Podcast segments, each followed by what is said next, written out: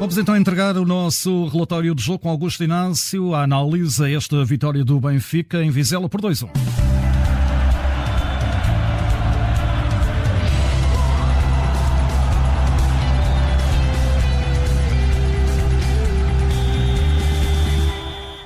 Augusto Inácio, vamos então entregar o relatório de jogo. Esta vitória suada do Benfica, sofrida pelo Benfica sem necessidade alguma, sobretudo pelas oportunidades criadas ao longo da partida. É verdade, uh, disseste bem, sem necessidade nenhuma. E sem necessidade nenhuma porque o Benfica deu razões para que não houvesse essa necessidade. Um Benfica muito forte uh, na primeira parte, diria que os 30 minutos iniciais foi talvez o melhor Benfica que apareceu esta temporada uh, aproximou-se muito daquilo que o Benfica tinha feito o ano passado, em termos de jogo, uh, com os jogadores com uma envolvência muito grande, uma intensidade muito grande na perda da bola, umas movimentações com bola e sem bola, a dominar completamente o jogo, a empurrar o Vizela para trás. O Vizela não conseguia sair a jogar porque o Benfica não deixou o Vizela jogar e o Benfica criou várias oportunidades, conseguiu marcar o segundo golo com um domínio avassalador Uh, na primeira parte deu a sensação de que o, o Vizela era uma equipa muito frágil, muito fraquinha e quando não é assim, é, às vezes eu tive ainda conhecer esta expressão o Benfica tratou o Vizela por você e o Vizela queria tratar o Benfica por tu e o Benfica não estava para dar essas confianças e não deu na primeira parte mas na segunda parte as coisas foram diferentes o Benfica, além de diminuir a intensidade, e já se vinha notando isso nos últimos 10, 15 minutos da primeira parte, eh, embora tivesse o controle do jogo, tivesse a jogar bem, mas a intensidade já tinha baixado um pouco.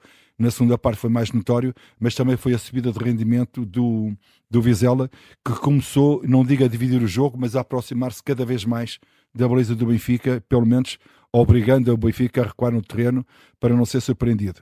O que é certo é que o Benfica teve a oportunidade de marcar o terceiro gol, não conseguiu, e quando não consegues marcar o terceiro gol e a outra equipa ainda pensa que ainda pode discutir o resultado, mais motivação fica, mais entusiasmante fica. Ele, eh, a equipa, ele, o treinador, eles também, os adeptos na bancada, ficam quando houve a grande penalidade e o Vizela faz um dois. A partir daí, eh, acho que o Benfica ficou com aquela insegurança normal do resultado, embora sabendo que estava a dominar o jogo, eh, mas de um momento para outro as coisas também podiam se complicar. Eh, o Benfica teve oportunidade de fazer o terceiro gol, não conseguiu. O Vizela depois teve a oportunidade na parte final de fazer o 2 a 2 também. O jogo ficou eletrizante, ficou também um bocado muito partido, mas eu diria que só, o, o, o, Benfica só ficou um bocadinho mais descansado com a avalanche que o Vizela estava a começar a ter, com a confiança que estava a ter depois do golo, quando entrou Florentino. E aí Florentino estancou realmente um bocadinho uh, o Vizela e deu mais segurança uh, ao meio campo e à defesa do Benfica.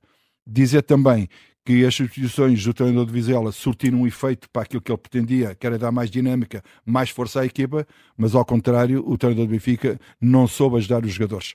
Houve jogadores que estavam desgastados, não podemos esquecer que Di Maria, além dos seus 36 anos, fez uh, viagens transatlânticas de muitas horas de voo, uh, com o jet lag também a, a, a mexer no, no, no, jogador, o descanso também a ser bem menor. E, notou-se claramente que a partir dos 15 minutos da segunda parte, de mania, como se costuma dizer, já estava de gata, já era preciso uma garrafa de oxigênio, já nem ia para a frente, já nem ia para trás, embora se valesse da sua técnica, do seu passe, a sua grande valia para dizer que ainda estava em jogo, mas claramente que não devia ter continuado. O treinador do Benfica não foi dessa opinião, ele é que é o treinador, ele é que sabe, mas claramente que Neres, nos últimos 5 minutos que entrou na primeira parte, mais os descontos, nem sequer entrou no jogo, e quando entrou no jogo foi para levar se calhar ali assim alguns pontos na, na cabecinha, porque parece que abriu um bocadinho e ficou sem uma trancinha, mas não deu para dizer que o Neres mexeu com o jogo quando poderia ter mexido com o jogo.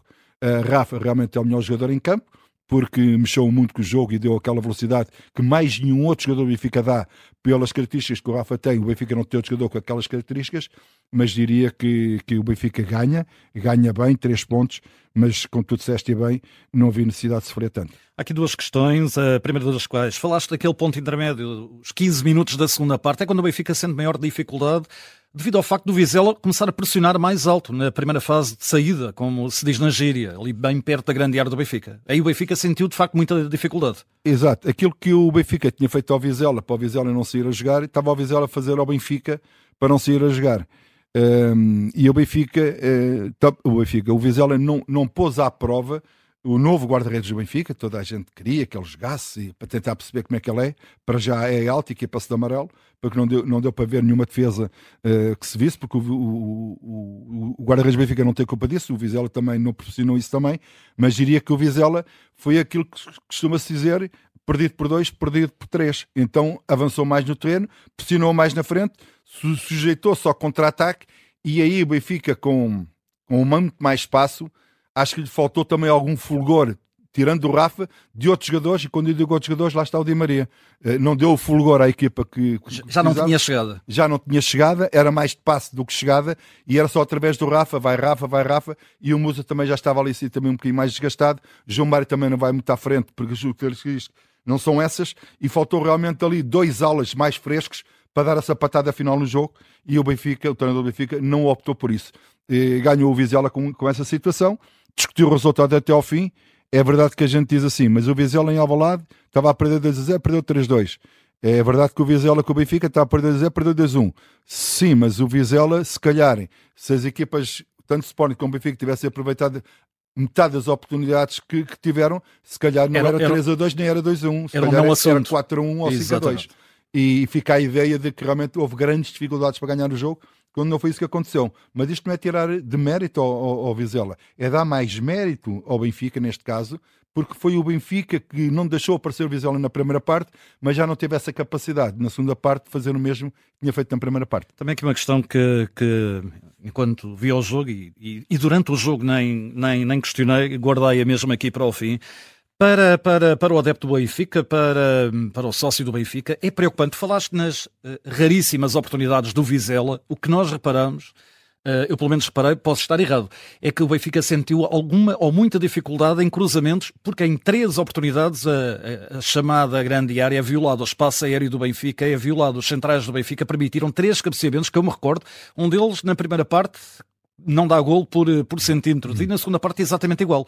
Isso é preocupante a questão não é ser preocupante, a questão é uma, uma questão de saber e, e, de treinar esses pormenores para não serem depois surpreendidos. Uh, não sei se tem a ver com a questão que tu frisaste muitíssimo bem da falta de rotina do Ordnance. Era isso que eu ia falar agora. Okay. Exatamente isso que eu ia falar agora. Repara que o Ordnance é, é um defesa esquerdo, mas é um defesa esquerdo para já acontece as equipas que é mais, como, como eu costumo dizer, para a frentex para a Frentex. E muitas vezes, quando ia para a frente e não vinha para trás, era João Neves que ia ali dobrá-lo naquela situação. E notou-se um, um, o falta de posicionamento do Alsens naquele primeiro remate único que o Vizela teve na primeira parte do cruzamento, como é que o Alsens deixa fazer aquele cruzamento. E aí aparece, uh, uh, como é que é de explicar, a intenção, o, o cheiro, a movimentação de o avançado do Vizela que se antecipou aos centrais do Benfica e eu aí não dou muito de mérito aos centrais do Benfica. Agora, quando os cruzamentos da segunda parte já começaram a partir da esquerda e estava ali António Silva, estava ali Otamendi, eu não sei até que ponto é que o Otamendi também acusou um bocado o desgaste físico. Também, sabes, quando um jogador está cansado, a mente também está cansada. E quando a mente está cansada, a reação também é mais lenta. Sendo a reação mais lenta, pode dar a oportunidade daqueles... Eh, pontas de lança mais, mais acossados, mais provocadores no ataque ao espaço e depois já não acompanhas porque quando queres acompanhar já é tarde. E o Benfica teve essa dificuldade, principalmente na segunda parte. Mas claramente que, que o Benfica a continuar com o Alsons a defesa esquerdo, a jogar na Liga dos Campeões, vai ter muita dificuldade porque aí os argumentos já são outros para, para, para o adversário. Pela positiva, uh, para, para, para este relatório de jogo, o que é que destacarias de facto Uh, que sumo bom tiras desta, desta vitória do Benfica?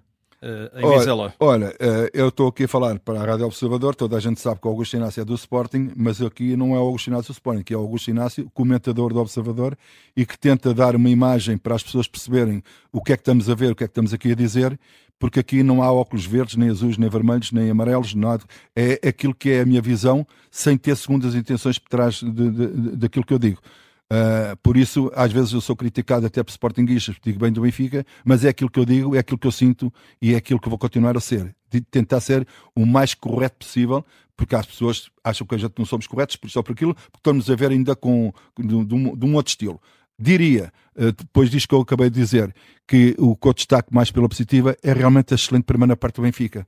É realmente uma primeira parte empolgante, uma primeira parte que dá gosto de ver jogar uma equipa assim, jogar ao primeiro toque, movimentação, um, enfim, uh, tentar provocar erros no adversário de marcação, quando o, o, adversário queria lá chegar, já a bola não estava lá, tal a movimentação e tal a rapidez de movimentos que, que os jogadores do Benfica estavam a implementar em campo, e diria claramente que eh, não, é o, não é questão de ser o Benfica, eu gosto deste tipo de futebol que foi o Benfica a praticar e, e se fosse outra equipa eu também diria, mas este futebol encantou-me, principalmente na primeira parte.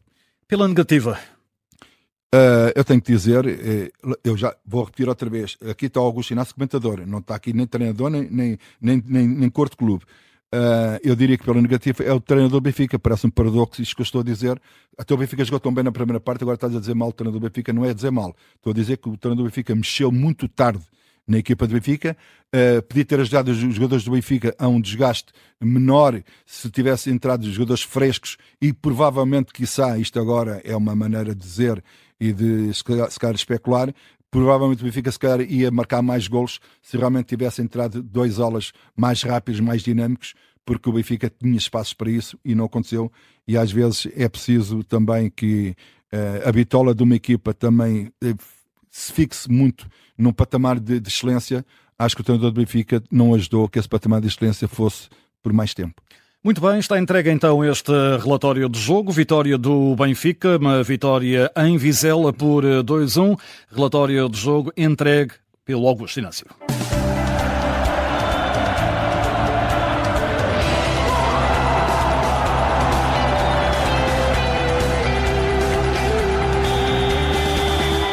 E amanhã voltamos ao futebol. Sporting Moreirense. Depois do empate em Braga, os Leões querem voltar às vitórias em Alvalade. Este domingo, a partir das 8h15, emissão especial com relato em direto do Sporting Moreirense. As emoções do campeonato jogam-se na Rádio Observador.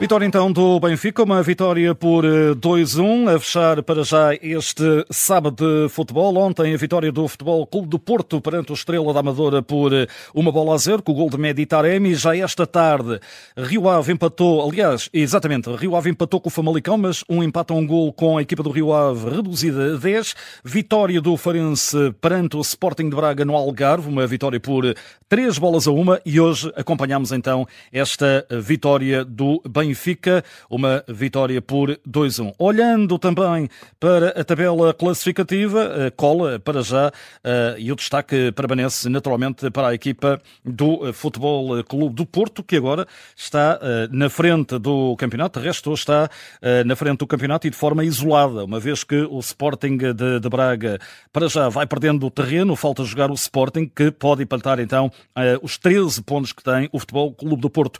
Porto então é primeiro, ao fim fim de cinco partidas tem 13 pontos, 12 para o Benfica, 10 Boa Vista, 10 também para o Sporting. De resto, também amanhã o Boa Vista joga. O Vitória tem 9, também menos um jogo. Depois, no sexto lugar, o Famalicão com 8, 7 para o Sporting de Braga. Farense a meio da tabela com 6 pontos, é oitavo. Nono lugar para o Oroca também com 6. E depois, na parte eh, de baixo, da meio da tabela para baixo, décimo lugar, 5 pontos, menos menos um jogo para o Casa Pia. Rio Ave também 5. Moreirense, nesta altura, 4 pontos, menos um jogo.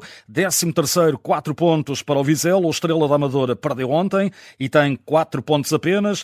Uh, em penúltimo lugar para o Gil Vicente, 3 pontos. Uh, Estoril tem 3 pontos, menos um jogo. Portimonense é penúltimo com 2 pontos apenas. E o Chaves, que continua sem pontuar, mas que amanhã vai ter a oportunidade de jogar. E recordo que é o último jogo desta jornada 5. O Boa Vista Chaves. Amanhã cumpre-se também o Gil Vicente Estoril, o Aroca Casa Pia, o Vitória Portimonense e também a narração aqui na Rádio Observador a partir das 8, a partir da, da edição das oito, entramos em eh, modo futebol com a narração então do Sporting Moreirense. Quanto a mim é tudo, continuação de um bom eh, fim de semana. O futebol está de regresso amanhã.